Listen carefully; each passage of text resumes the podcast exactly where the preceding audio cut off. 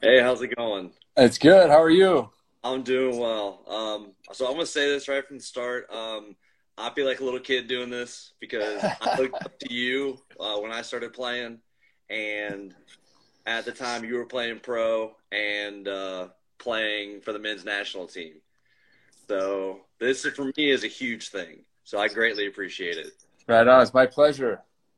So um, I'll let you introduce yourself for those that either that don't know, which I'm sure everyone watching does, but um, just a little bio, kind of just a little introduction. Yes, my name's Reid Priddy. Um, I am 42 years old.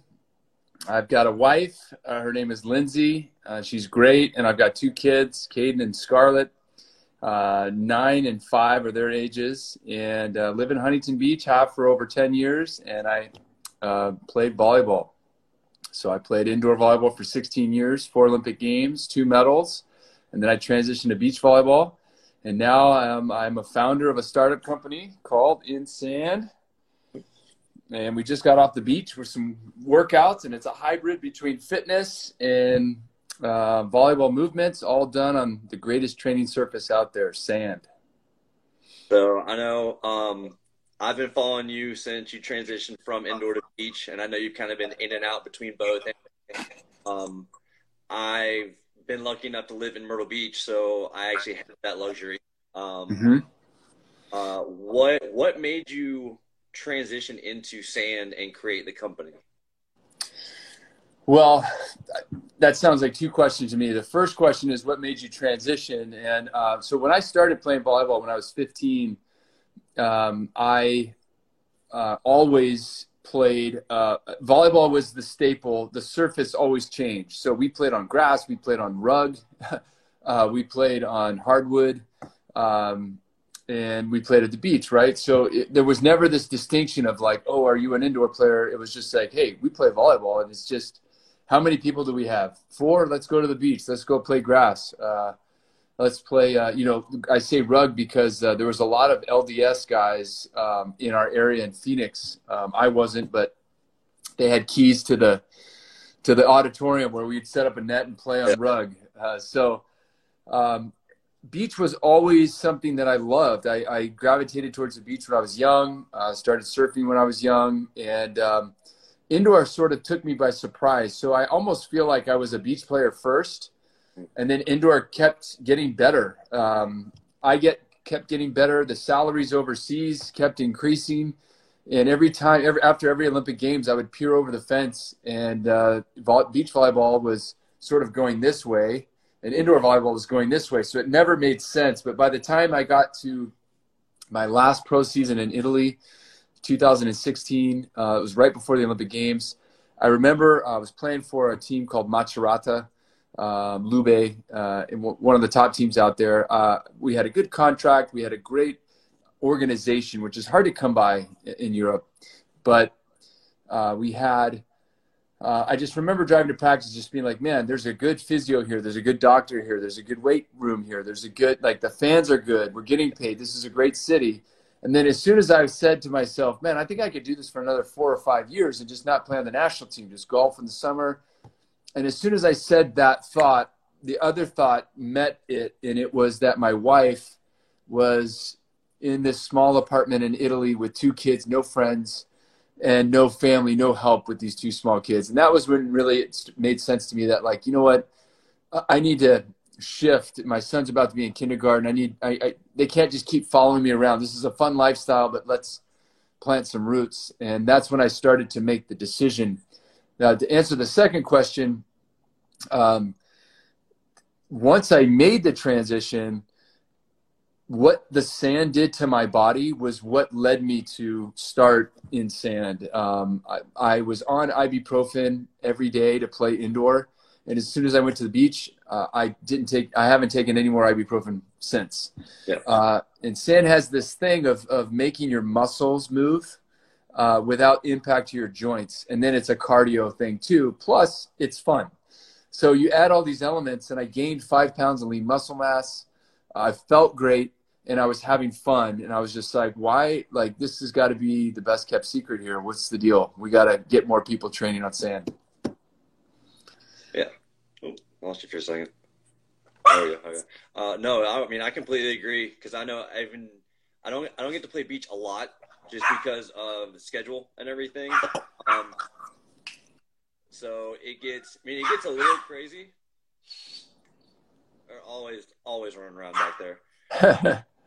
but when I do get the chance, I go play tournaments. Um, I'll go play outside. Um, try to get in the sand as much as possible. Mm-hmm. So it gets it gets fun when I can because I do I do push those physical limits a lot faster. Um, I do realize indoor sometimes like I don't have that bounce anymore. Mm. You know that you know I might have had towards college or right outside of college when I was lifting five six times a week, and then I was practicing or coaching, and I mean I feel the exact same way. So mm-hmm. I try to transition my kids as well. You know, let's go do conditioning in the sand at least. You know, let's mm-hmm. get off of hardwood, let's get off of turf. Um, let's try and incorporate weights, resistance bands, something to where we are moving and incorporating all those things. Um, what I mean, I, it's not really a question because from what I see you do, and I know what I do, it's not about work anymore. It's about something you love doing, mm-hmm. and I, that's what that's what makes it a lot better. Mm-hmm. I I know personally when I get up and I have those now I have those five a.m. days or six a.m. days, and you're kind of like I'm looking forward to it. Mm-hmm. Like I have 6:30 to 7:30 lift with five athletes before they go to school, and I'm up at five, drive 40 minutes, do that. I've got I teach all day and then come back, mm-hmm. and you know by three o'clock, yeah, I'm tired, but that 5 a.m. feels so different now getting up. Mm-hmm. And I mean, I'm sure it does for you too. You know, you're you're now focusing on just playing AVP, you know, AVP tour and just training and you know you you have a lot more relaxed schedule i'm sure now compared to the pro schedule well from the volleyball standpoint yes but from the business standpoint you know now i'm with you waking up at five you know running you know we're doing classes down at the beach but um, you know my my big thing was uh, when I when I finished playing on the national team, you know, that was one environment that I was in for 16 years. So that's like, um, you know, like going to college four times, and that became my normal. And it wasn't until I was outside of that normal where I started to recognize what was actually normal. And I started to see how, uh, man, you know, people ask me, how did you go to four Olympic Games? And I, I would have answered it differently at different times in my life. But post Rio, when I retired, it was like, man, it was the team. It was the team atmosphere that was the X factor. It was the team that um, like that dynamic i think is where we as humans thrive is when we're in the context of team. And, and then i started to look around at our environment and it was like you know there's a lot of fitness gyms out there but there's not a team vibe. You know crossfit has done a good job of capturing the communal feel but um, I, started to think through and i started to speak more to different in different uh, venues and i was sharing my story. And my story um, was that i learned character through sport. And as I really thought through my story, I thought that like, man, me being good at a sport, even though I was, you know, I was good at volleyball, um, that's that what that's not required to get the benefits of what sports gives you.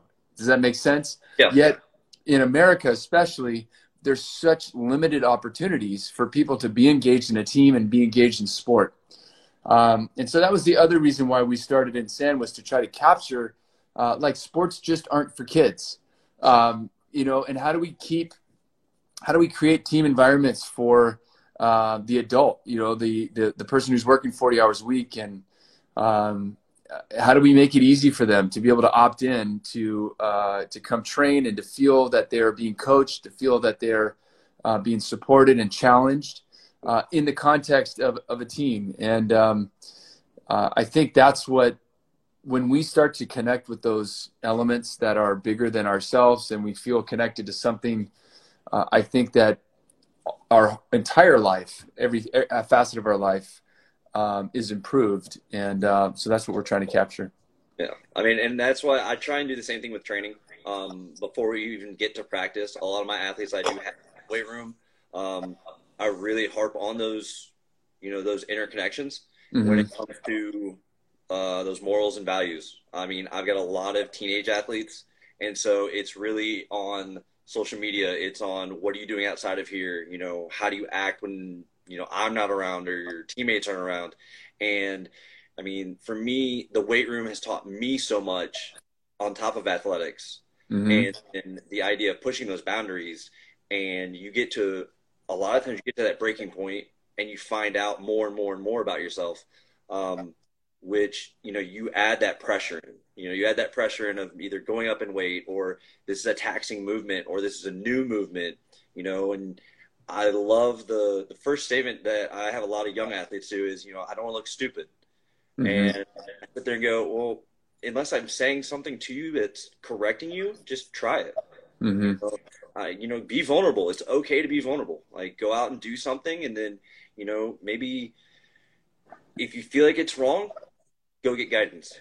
Mm-hmm. And I mean, and that's why when it comes down to it, I love putting new things, maybe not every week, but getting them to where they're in a constant, not a constant changing environment, but something that makes them think every single week or mm-hmm. every single lift, whether it's just getting good at one little movement or getting good at something completely new. And I know with pressure, as they get older, the pressure, I'm not sure if it's just scaled or if it's just they're getting used to it. So one extra thing, one extra thing, one extra thing.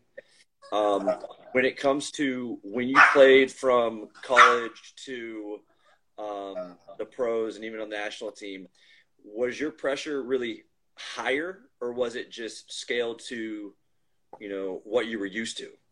Mm-hmm.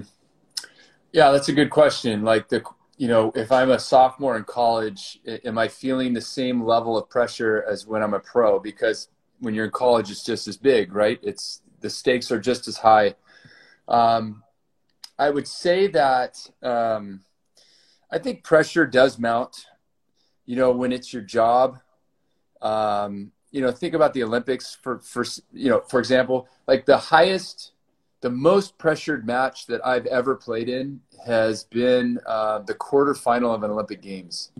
And the reason why it's the most pressure packed is that you did what you needed to do to get there, but it's just one match. And uh, you win that match, you have two chances to compete for a medal. You lose that match, and you're totally out. So, um, you know, in 2004, my first Olympic experience, we were all but eliminated in that quarterfinal match. We were playing Greece, in Greece, in Athens, 15,000 people going bananas. Uh, they were up two games to one and up 20 to 12 in the fourth set against us. And literally, the music was playing. They were dancing. They thought it was over, and we ended up coming back and winning. Um, then, flash forward to um, uh, Beijing. We're playing Serbia and we go all the way to 16-14 in the in the fifth set. Two points decide. So imagine for, working for four years at something, and it comes down to two points. Then uh, we go and we go on to win gold in that. And then in 2012, we were actually, I thought, arguably one of the best teams in that Olympic Games. And we get through pool play in number one. We had one blemish against Russia. We should have won in three. We ended up losing in five. But we come back and um, were playing against Italy, and they just had a great game. They, you know, we were the top of our pool, they were the bottom of their pool. They just have put together one great game, and now our Olympics is over. And so I think that that level of pressure is is obviously different because it's it, the frequency is lower. So to me, when you're what really dictates how much pressure people are feeling is probably the frequency of the game that you're in. If you're in a regular season game, well, there's probably two of those a week it has a certain level of pressure. If you're in the playoffs, that's happening once every year, so that pressure would increase. Uh, and then, of course, if you're playing in something that's every two or every four years, then all of a sudden um, you're going to feel that. Yeah, like kind of speak on what what it's like to train four years for one moment because I know I have a lot of kids that you know they always worry about tryouts every single year. You know they always worry about how how they're going to do weekly. You know, is my lift? You know, this lift wasn't good. Like, and I try to convey to them when, especially when they pose the question of, "Can I play in college?" They they want to take that next step. Mm-hmm. Is you know, you you have to look at a big picture and what it really means to capture that moment and work for one small one small or one really big goal. I well, the way I would answer that question, Anthony, is that the the the uh, tryout moment. What I notice in young players is that they are so overly focused on their skill, mm-hmm. and if I was choosing a team, um, if you're going to come play on my team, I'm going to teach you the skill. Mm. Right? So so I don't really care how good you are right now. What I care about is your character. Um, if I put you in a drill, are you going to be one of those people who are too worried about looking stupid and not look looking cool, like you just mentioned? That would be a yellow flag to me. Um, are you giving me attitude or pushback? Um, are you too good for a certain drill? Um, or are you a hard worker? Are you are you talking to your? Are you helping those next to you? Are you thinking about this being a six person game, not a one person game? Those are all the ways in which, and I get the business of junior sports that you know it's about private lessons and uh, leveling up, and parents are so overly involved, and um, you know, I would just love to just breathe a little bit of of of um, I don't know hope, uh, not hope. What am I looking for? Just air. Just relax. Yeah. Don't worry so much about. Um, you know, I used to try to be perfect, and then I had a coach, Hugh McCutcheon, say, "Reid, being perfect that's a selfish endeavor. We're not asking you to be perfect. Um, you know, we want you to work hard." and uh, we want you to be a great teammate yeah. and, and never give up. And so to me, those are, are really the moments. But as it relates to putting a big goal way out in the future, I think it's a great um, it's a great thing. You know, Tony Robbins is quoted as saying, as humans, we overvalue what we can do in one year, but we totally undervalue what we can do in 10. And I think that's a great thought exercise to think to myself, like, okay, if I made marginal gains in all of these categories, where could I be in two years, four years? Um, let me put that on the calendar. And then maybe my, my week to week isn't so Richter scale because uh, I know that I'm just, I'm, I'm going this way. Like, you know, if you have a younger audience, um, you know, they're not making investments in the stock market, right? But those that do make investments in the stock market, if you look at it every day, you're going to get sick to your stomach, especially during a pandemic, because it's going up and down. But the science says that over time, there's going to be great growth. So, can we bring that concept into our journeys as athletes and just know that, like, hey, if I'm putting in the right attitude, mindset, and effort, then I'm going to to the return on that investment is, is going to be positive. Okay. Yeah, and that's what I try and get. I, I, I try and tell all my athletes and the ones that end up staying with me in training. It's not always about I don't get along. It's I, I always try and bring it back to, you know, those are the ones that will open up and are willing to be molded in a certain way, and they understand that it, it's not about them Mm-hmm. Like it's about becoming a bigger person and a better person, and it's more about you know what can I do to help the person next to me get better, and that's what I've always told in tryouts is I'm not per se like you said looking for the best skilled athlete. I want to get a group of eight, nine, ten girls together that flows and has really good chemistry. That like I had at training yesterday um, when I had one athlete walk in, another one turn around, go, "Oh my God, look who's here!" Chased down, chased her down, gave her a big hug, and I had one of my leaving 18 says, "That's what you want for a team." I didn't even have to say it, and I said. "That's perfect," and that's that's. I mean, I don't think you could have said it any better how you said it because that's really it. It's all about mm-hmm. the character because mm-hmm. you can learn anything at any age. Yes, the right teacher. Mm-hmm. That's great. Yeah, Hundred percent. So I know, like on the whole chasing perfection, um, the one note I have down is be really good at, at your job, and you'll outlast or out hustle your competition. I mean, and I know I've heard I've heard the whole idea of perfection and that yeah, it's a selfish uh, trait, I have more and more kids that you know they want to make everything look good. They want mm-hmm. to make everything flashy, and I've always said the you know your passing or whatever it is, it doesn't really have to be pretty. Like if it's solid, it's basic, that's fine. But as long as we're accomplishing our goal, that's what I'm more worried about. You know, mm. I want to see if if for some reason we plummet and you know we're 20 you know we're up 20 24 20 and we lose 26 24 i want to see how you handle that mm-hmm. and i know with the amount of years you've put in just in the pro side, um, you know, before playing and everywhere you've been, what's been the biggest life lesson you've learned with handling all of that? Because I know you have to have more failures than anything else in order to mm-hmm. learn. So, what's been some of the bigger things that have kind of kept you moving forward and have really taught you? Yeah, great question. So, um, two things come to mind. The first thing is that uh, in my journey, my journey is not like unlike my journey is not unlike most, where uh, when you truly look back backwards, and if I was to say like how would I define my career, uh, I would absolutely define it by what I lost, not by what I won.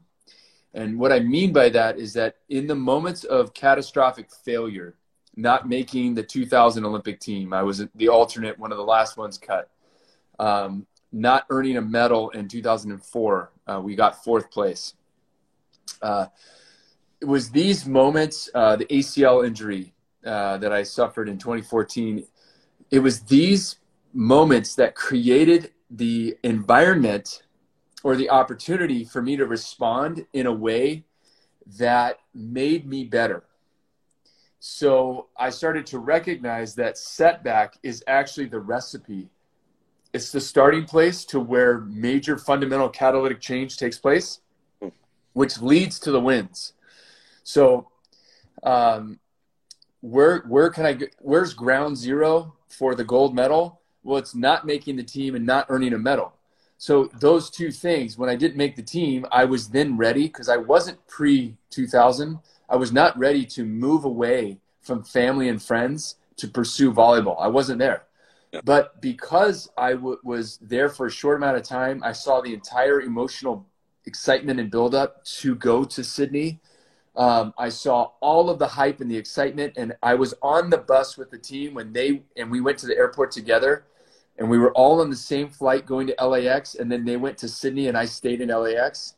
Um, that was a hard moment. That was devastating, but that made me now ready. I was now open to sacrificing time and space to pursue this, to be on the right side of the roster next time.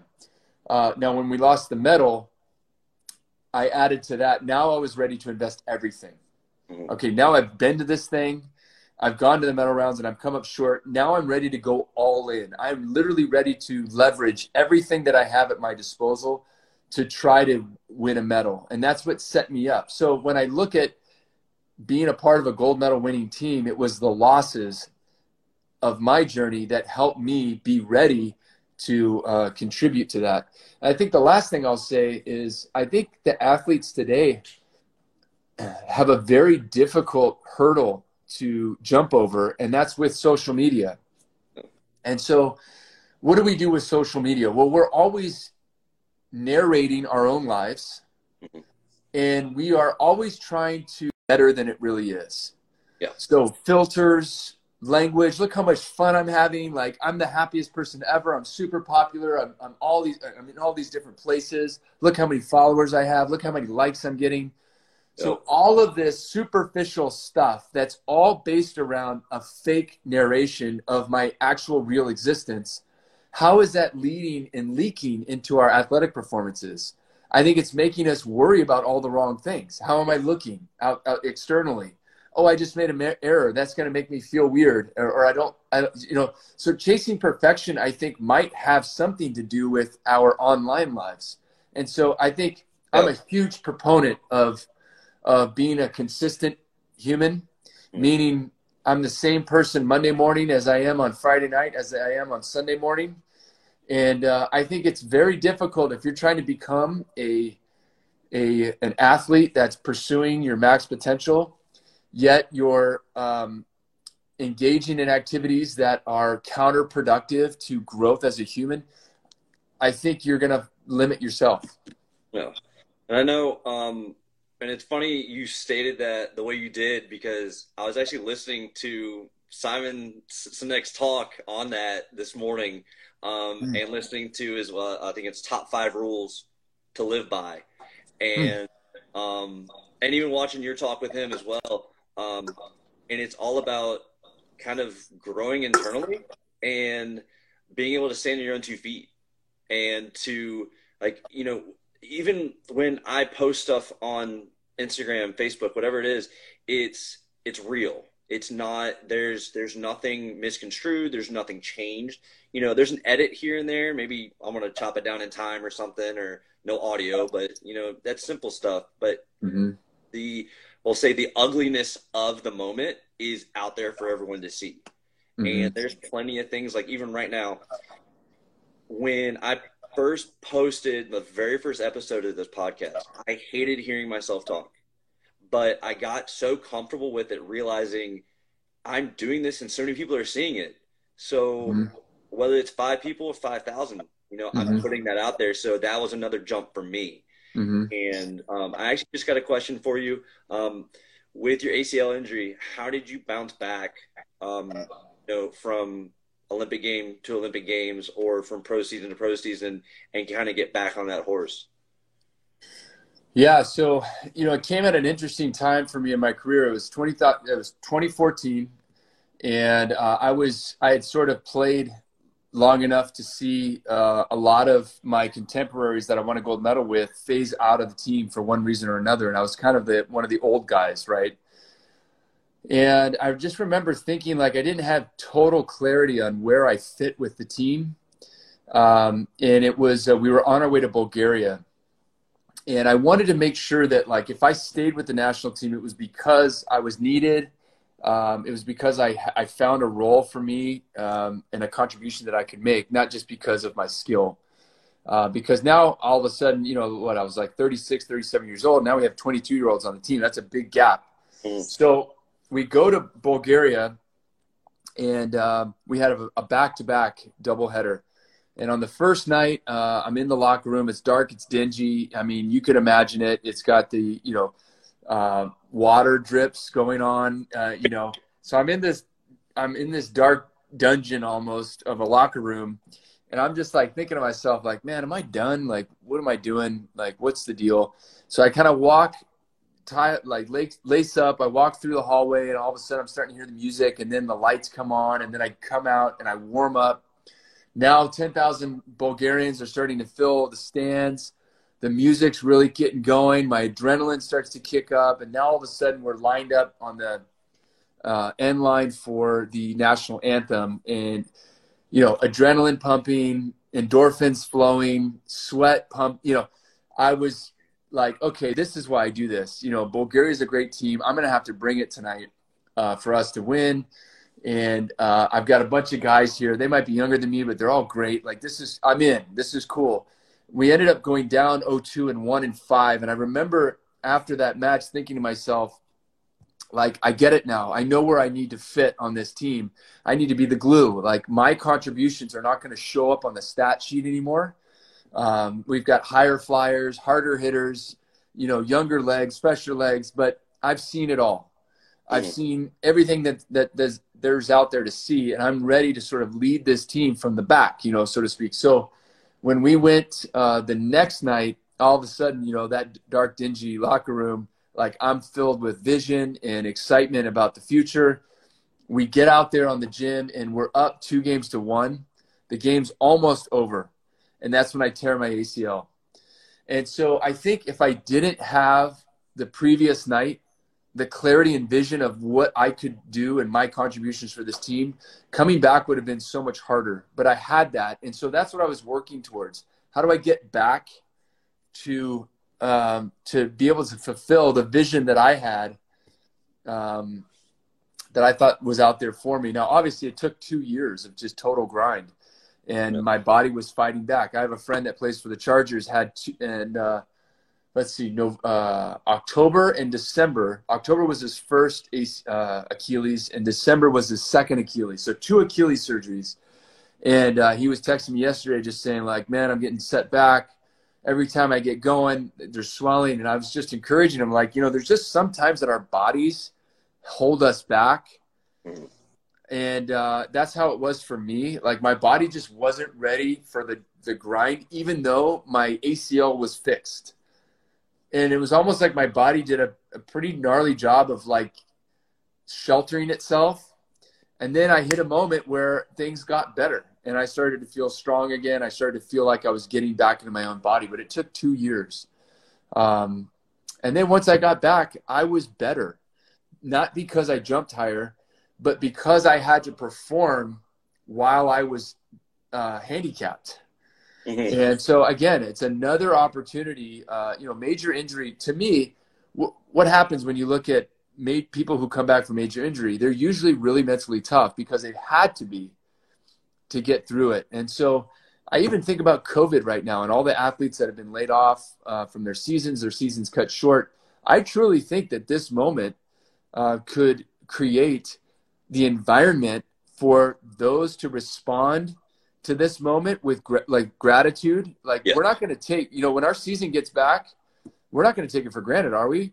No. I mean, we're, we're going to be so fired up that we have a season, that we have a game, uh, and I just think it's the next five to ten years are going to be amazing in athletics because we all know what it feels like to have an ACL injury. Do you know what I mean? Like we've all been laid off. Yeah, and that's why I think you know I've had Oh man, I had all the high schoolers, like a lot of the kids I worked with, were talking. Oh my God, we're not gonna have a season. We're not gonna have a season. A lot of them have gotten very lucky. You know, they their schools have taken tons of precautions and all that. But to to really look at it like that, it is you know you basically have everything stripped away. You have to mentally look forward and say, do I really want this now? And then let's reevaluate everything. And I've seen it more in the ones that are hungry than the ones that have already had it and don't feel like they have to continue to prove it. And I don't think it goes in correlation with like the scholarship athletes compared to the high school varsity athletes. I just think it's all mental. And I think I really, and I'm seeing it more. I'm, I'm really happy I'm seeing this more and more in younger kids. And it's not a lot, but there's a considerable growth of seeing more mentally tough where they just respond out of pure like nature mm-hmm. and they mm-hmm. go, okay, I like that. Let's try it. And they go, they understand they're going to fail without understanding that they're going to do it. So when they fail and they get up, they're like, oh, that was pretty cool. Let's try it again. And they continually over and over and over, kind of like, you know, they slam their head against the wall, but they're like, all right, I understand what it's going to take.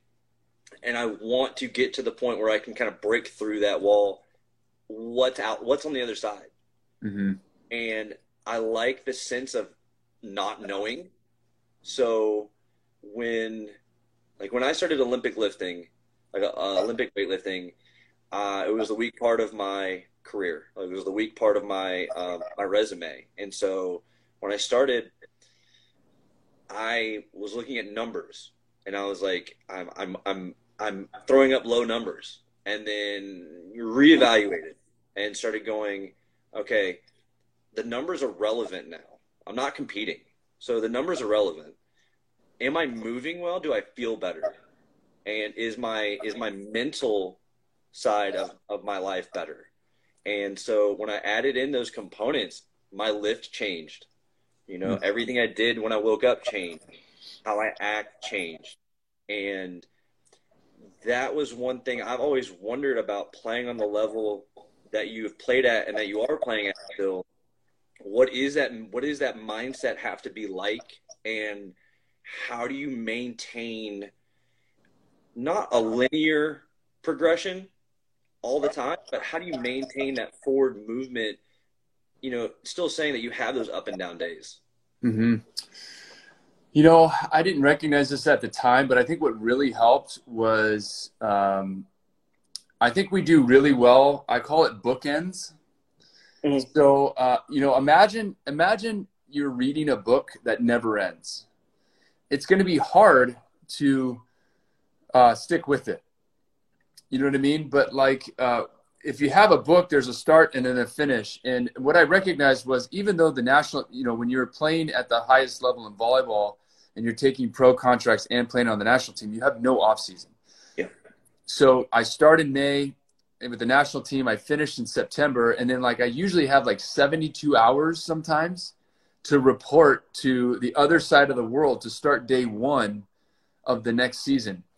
But what was what we found really interesting, my wife as well, is that like we got so used to having these these tight seasons, these like six month sprints, and um, and so now with that in view, knowing that that was actually like an interesting, helpful, motivational tool to be able to have a start and a stop within six months, a debrief moment.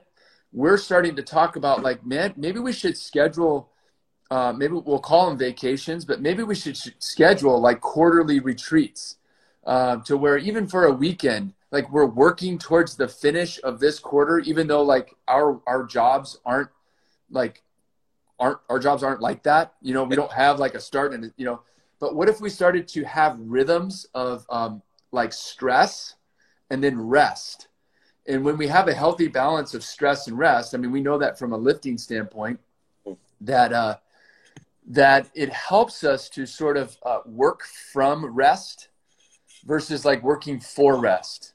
So, especially in America, it's so easy for us. Now, maybe now I'm talking more to the parent who's working, but it's so easy for us to just like be ha- having this like false sense of like rest in the future. Like, I'll rest when I achieve X, Y, and Z, or I earn, you know, this, that, or the other. Um, but what if we flipped it and we, what if we inverted the equation and said, actually, I'm going to work from rest. So I'm going to protect rest um, and make sure that I have rhythms built in my life to rest. I'm going to rest on on Saturday. I'm going to rest on Sunday every week. Uh, I'm going to turn off my phone. I'm going to go golf. I'm going to go for a walk, whatever. And then every quarter, um, I'm going to get away for two days with my family, and we're just going to unplug and we're going to reset we're going to bring out the journals. We're going to debrief what just happened. We're going to think about the future of what we want to happen. And then we're going to start working the plan.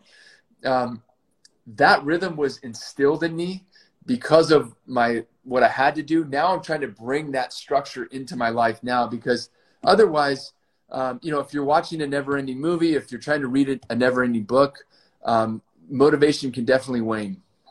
Yeah, and I know I I know with with at least my side with that idea, like the whole business side, it's you know you're still getting up at that five, or you're you're staying up late until that midnight one two o'clock, and for me, it once club gets here, it's going to be a five six seven day a week thing, and I know now that I will rather lift at night on my training days instead of get up early mm. on my my training days. I'd rather sleep in till eight o'clock and then get up on those five or six, you know, AM days, and then lift at maybe six thirty or seven PM. It making that change, and it only happened this week, was big for me. Mm-hmm. I felt a lot, we'll say, lighter. I had more mm-hmm. energy. I didn't feel like I was trying to wake up per se, but it was easier to function, easier to move, and I was in a better mood knowing I'm going home right after this. I'm gonna eat dinner, get a shower, go to sleep. Mm-hmm. And I know doing that, and I try and get that, that same idea along with the whole time, whole idea of time management with my mm-hmm. athletes. That way, they can do that, and it doesn't feel like it is a rush or they're compounded with with everything. I have a paper tonight. I'm not gonna be able to do it. You know, simple things like that. Mm-hmm. Definitely.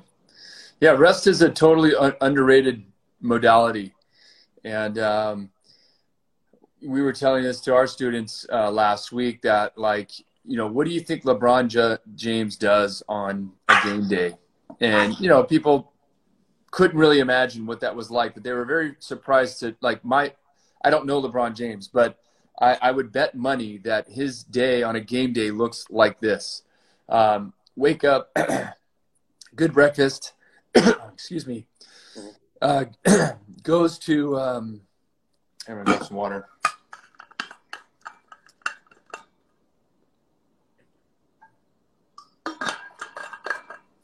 Goes to a shoot around practice, uh, probably stretches down, goes to the training room, gets some treatment, goes to the hotel room or his home, uh, eats, and then he goes to sleep. Guaranteed. Guaranteed he's taking a two hour nap, maybe three, maybe 90 minutes. Every athlete's a little bit different. Yeah. Um, and then uh, wakes back up, you know, snack, coffee, and heads back to the gym for the uh, seven o'clock match. Um, that was the life of an ath- a pro athlete. And so when I was starting to think through that, of just like, man, when I was at my peak in terms of how I felt, that was my lifestyle. But here I am trying to go to Tokyo as an athlete, you know, compete. So I'm waking up at, I was waking up at like four in the morning. I had office hours with my business team from five to seven. I would go over and train from eight to 10. And it was just like this regimented thing where there was no rest at all. And there's no, you know, we can't thrive under those conditions. And so I started to recognize that, like, man, you know, sleep, especially in the American lifestyle, is so underrated. When you're in Europe, uh, the entire city shuts down for siesta. It's like a thing. And it's not because they're lazy, it's because they value family. They come down, you know, all the kids come back from school everybody eats a meal for lunch together, and then everyone sleeps for like 30 minutes or three hours, and then the city opens back up. It's a great lifestyle, and who knows? Maybe with COVID, maybe we're more open than we were to testing out some of these other ideals uh, in, in, in lifestyles. Yeah, and I know uh, another thing when it comes down to the whole idea of getting that family feel, whether it is with your family and you kind of reconnect, or it's with your teammates and your friends, is understanding, you know, being empathetic with people and knowing that, you know, each struggle is not the same and that if you can help that other person through that struggle, it'll probably make your struggle a lot easier.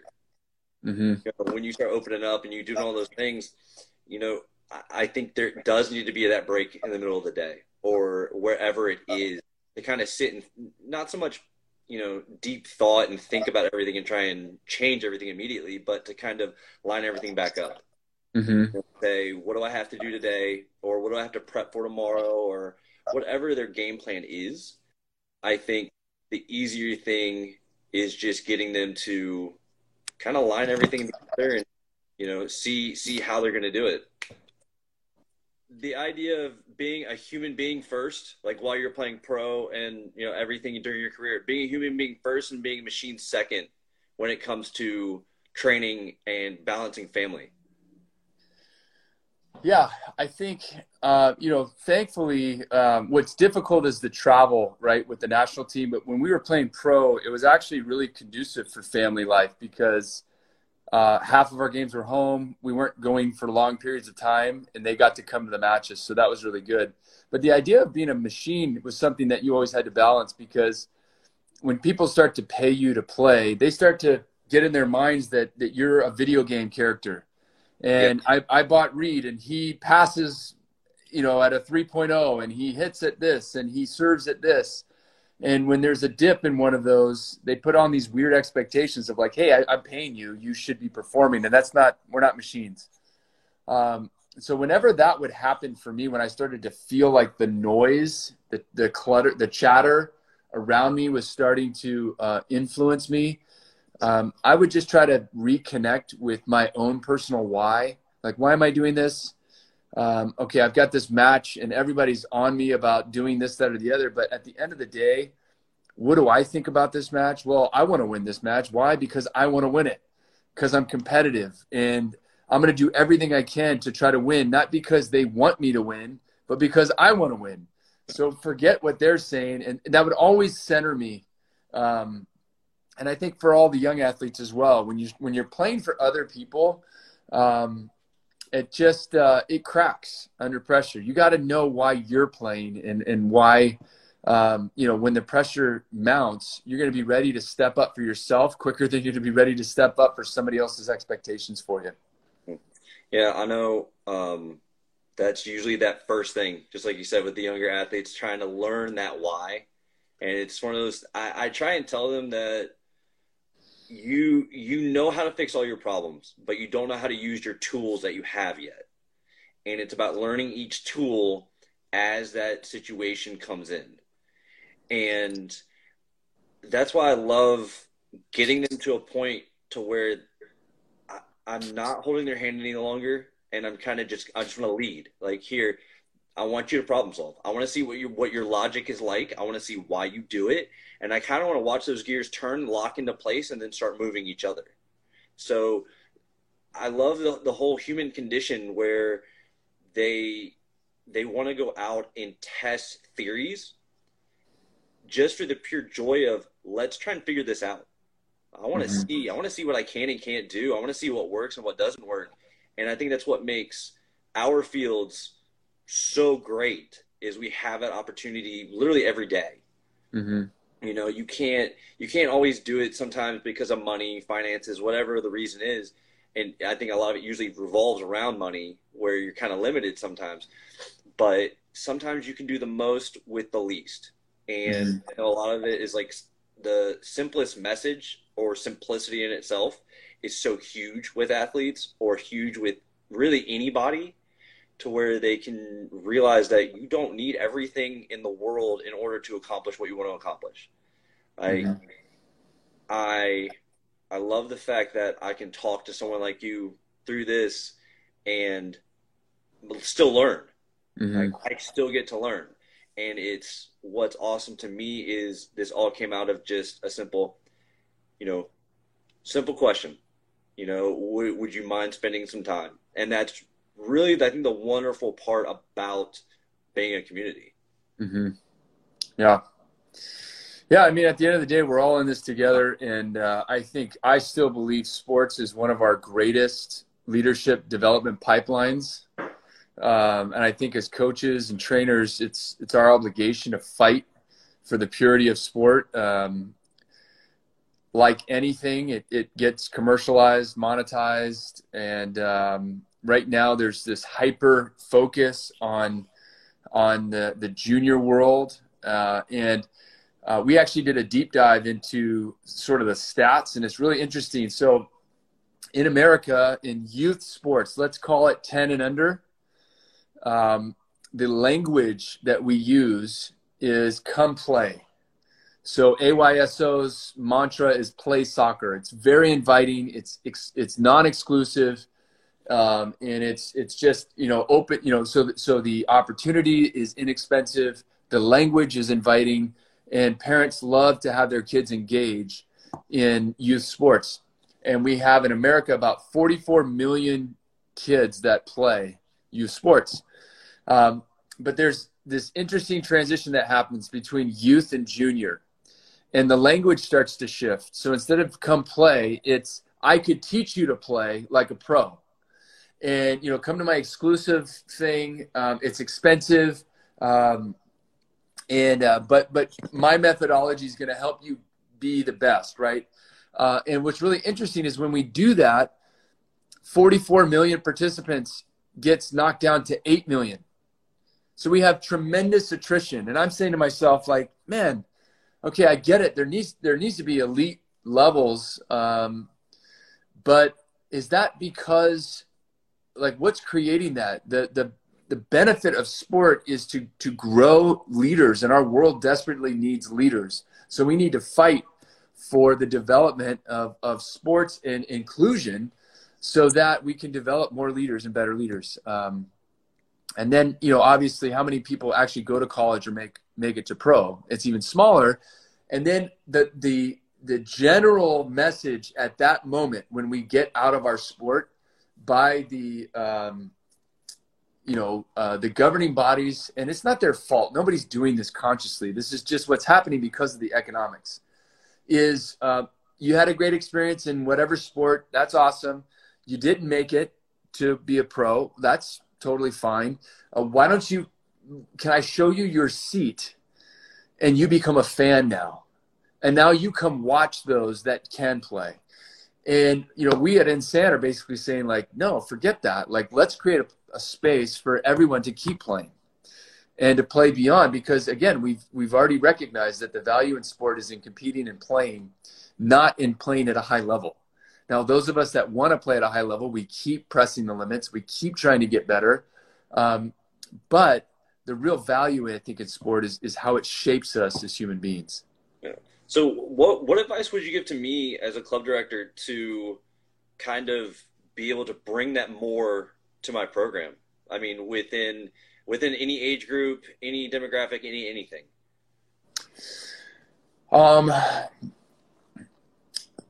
I think you know having um, having programming that is um, well. So, I mean, I have I have lots of ideas, but I haven't tested it. So I'm not, I've never been in your shoes. So it would be inappropriate for me to like leverage um, actual like advice. But questions that I would ask would be, um, could we, could we rethink how many people we have on a roster? Like, what if we just made teams of eight and two teams of eight practice together at the same time? But on a tournament time, everybody's playing, you know, so nobody's worried about not playing. Um, you know, what would it look like if um, I never did privates? What if I only did semi privates? Because um, it's hard to do drills that that really escalate um, your status, like your skill level by yourself. uh, but obviously, the economics of it makes sense. I, am going to pay you $100 to, to run me through passing for an hour. It's like, okay. Um, so I, I'm not dogging that, but yep. I'm wondering, could we create environments that that are more team focused, more um, get, getting everybody involved, everybody moving? Um, parents, can we create programming for parents to where they don't sit there and harp on their kid not doing this or not doing that? Parents, put your phone down, stop yelling at the coaches, and we're going to move you because it's you're going to feel better you're going to get fit and it's going to be awesome. So those are just some of the things I would throw out in a meeting, but I, I certainly like, am in no position. I really like the parent idea to get them involved in some way because mm-hmm. I think that would get them. I think there'd be a lot more appreciation for what's like the time being put in. Um, that helps me a lot. Um, I really appreciate it because all those questions, I mean, they bring up great points, and I, I'll be honest, I never thought about the semi-private to private with the intensity because I mean you can you can run th- somebody through a gauntlet with passing in certain ways, but yeah, there's a certain team dynamic that you'll never be able to attain. So it is one of those small things like it never crossed my mind. So yeah, yeah, I, w- I definitely will explore that for sure. Um, so I'm not going to hold you up any longer. Um, I greatly appreciate it. Thank you so much. Mm-hmm. What is uh, actually I do have two questions for you.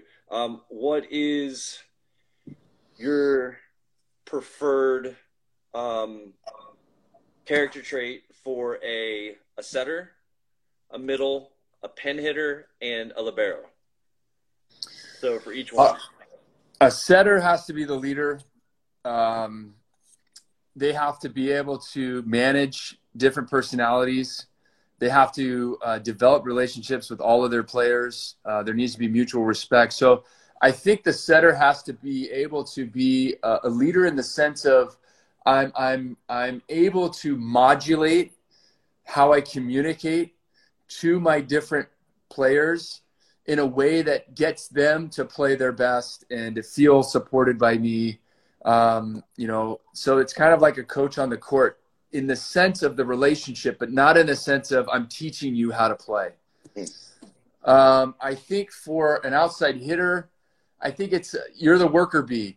Um, it, the the ball starts with you and finishes you, with you a lot of times, and and I think um, especially younger younger outsides uh, need to know that the two skills that impact points won and lost more than any other are serving and passing. Um, because we have so much data now to show that the efficiency of the offense is determined by where the setter is setting the ball. So if the setter is, so it's called, we call it location of pass. Mm. So wherever we pass the ball, we now have a, a, number to associate it with. If we pass it perfect at the net, we know that the best teams in the world are siding out, you know, 74, 75%. Uh, at the 10 foot line, it drops to like 65%. You know, 25 feet, now we're at like 49%. So, with that in mind, if I'm an outside hitter and I'm overly focused on my own attacks, I'm missing the point. So I'm a worker bee, but I'm I'm really thinking about the past. That's what I that's the biggest thing that I could bring to winning points is can I can I put this ball in a spot to where um, we have a high efficiency rate. Now, all of the players, uh, young players especially, that ask me like, I want to be a better leader. How do I be a better leader? And I say to them, be a better server. Like, don't worry about coaching your other teammates. Don't worry about being the rah rah person. Put your time and energy into being a better server because you can lead your team by scoring points from the service line. So, because what I just said about data and where the pass is, as a server, how do I swing the numbers in my favor? Uh, let's say my team is down a few points and we really need a point. Well, instead of trying to go back there and all or nothing ace, let me get the pass to 25 feet because now it's a 50 50 shot. We're going to score the point. That's way better than 25%, right? Yes. Um, the middle blocker, I think, what would be the tr- character trait? I think it would be versatility like uh, and just awareness spatial awareness i mean you're having to like pop around all over the place you're a decoy your timing really impacts other people's timing but really you just have to be committed to i'm willing to jump max jump and not get set like like that has to just like because if i if i if i recognize that i don't think i'm going to get set and i don't jump like you're you're killing the offense right and then I think the opposite. Um, I mean, obviously, you're the bailout guy or girl. You know, you're bailing your team out. But I think that, like, you know, so I played with Max Mikhailov, one of the best uh, opposite. I played with Clay Stanley. But I reason I brought up uh, Max is that I remember it was we were playing for Zenit Kazan. It was the best team in the world, and he was young and Alekno was the head coach, was was the Russian national team coach also, and Alekno had to work on Max to say, Max, you're not a machine. We don't expect you to kill every ball. Find ways to disrupt the other team when you're not in a good spot. We're going to give you so many balls that you have to get it out of your mind that you need to kill it every time. Start figuring out how to open a hand tip it. Find the setter make the libero set. And if the libero sets, that means that you've taken, like, if you give the ball to the setter, now they can't run a, a, a four hitter offense. The setter probably passes it to the libero. The libero now has two high ball options. So you've just increased our chances of getting the ball back. So those are how I would, off the top of my head, um, react to the different things that the different positions are thinking about. Uh, what about uh, libero? Libero, I think the libero. I think it's important for the libero. Energy came to mind right off the top of my bat, uh, right off the top of my head. I mean, obviously you got to be a scrapper, uh, high high communicator. I mean, like you've got to be running the show from the passing line. Who seems what? This server's doing that. Let's go. And high energy. I think um, you know this the the the liberos that I played with that have brought that element to me, they're bringing something more than just I'm a good passer. Um, the liberos that are quiet and docile and almost like insecure, um, I think they could be the best passer in the world, and I think they're hurting their team. I think they need to step outside and, and um, be a high energy, high vocal personality. Okay. And the last thing I've got uh, to ask is, um, what's the best piece of advice you've gotten throughout your career? Best piece of advice. Um, I mean, there's so many. I played for some of the best coaches of all time, uh, but there was one. Uh, there was one statement that I really liked, um, and Hugh would reference it a lot. Hugh McCutcheon. Uh, you don't know until you go. Um, you know, we did a drill today at the beach where we were working on uh, reacting to uh, like we don't know. We are holding two tennis balls. I throw one up, and you got to react to it while going a different direction. And what we noticed is that our brains have developed like this field of expectation. And as soon as it's like, as long as the ball is within that field of expectation, of possibility, then uh, my brain does not say abort. And I react and I go try. Whether I get it or not, it doesn't matter. But there's this weird thing that is happening in all of us where when the when the ball is outside of this sphere of possibility, it, and, and let me say it's sphere of perceived possibility. So it's my own perceptions of what's possible. As soon as it gets outside of that, my brain says abort and I stand up. And these are not not hardworking people. And so we are working on breaking that false perimeter because all it is is a is it's an idea it's a perception mm. and uh, the idea of you don't know till you go is the idea of like if you don't go for it like certainly you will never get it yeah. but you're gonna if you if you try to train your your your mind to just see and react and start to like expand the borders of your own poss- perceived possibilities you start to surprise yourself more often than not and then all of a sudden there are no boundaries. And we said as a we had a debrief meeting before I got on this call is that if that's the only thing that our company does, the only contribution we make, then we have we have done humankind a great service by taking people beyond what their current perceived possibilities are and expanding that. Uh, so that would probably be my best um, piece of advice. You don't know until you go. Keep pushing the limits of your own perceived limitations. Okay. Uh, well, thank you so much, Reid. Um, this has been like a big bucket list item for me. For, awesome. A, so um, I, I couldn't thank you enough for taking time out of your day. I know you're extremely busy. So I just want to say thank you to you and your assistant. Um, you guys have made me extremely happy and giddy as like a little kid again. So awesome. And and I'm definitely going to keep track with InSand and everything you're doing. Awesome. Sounds great. Thanks so much. All the best. All right. Thanks. Have a good day.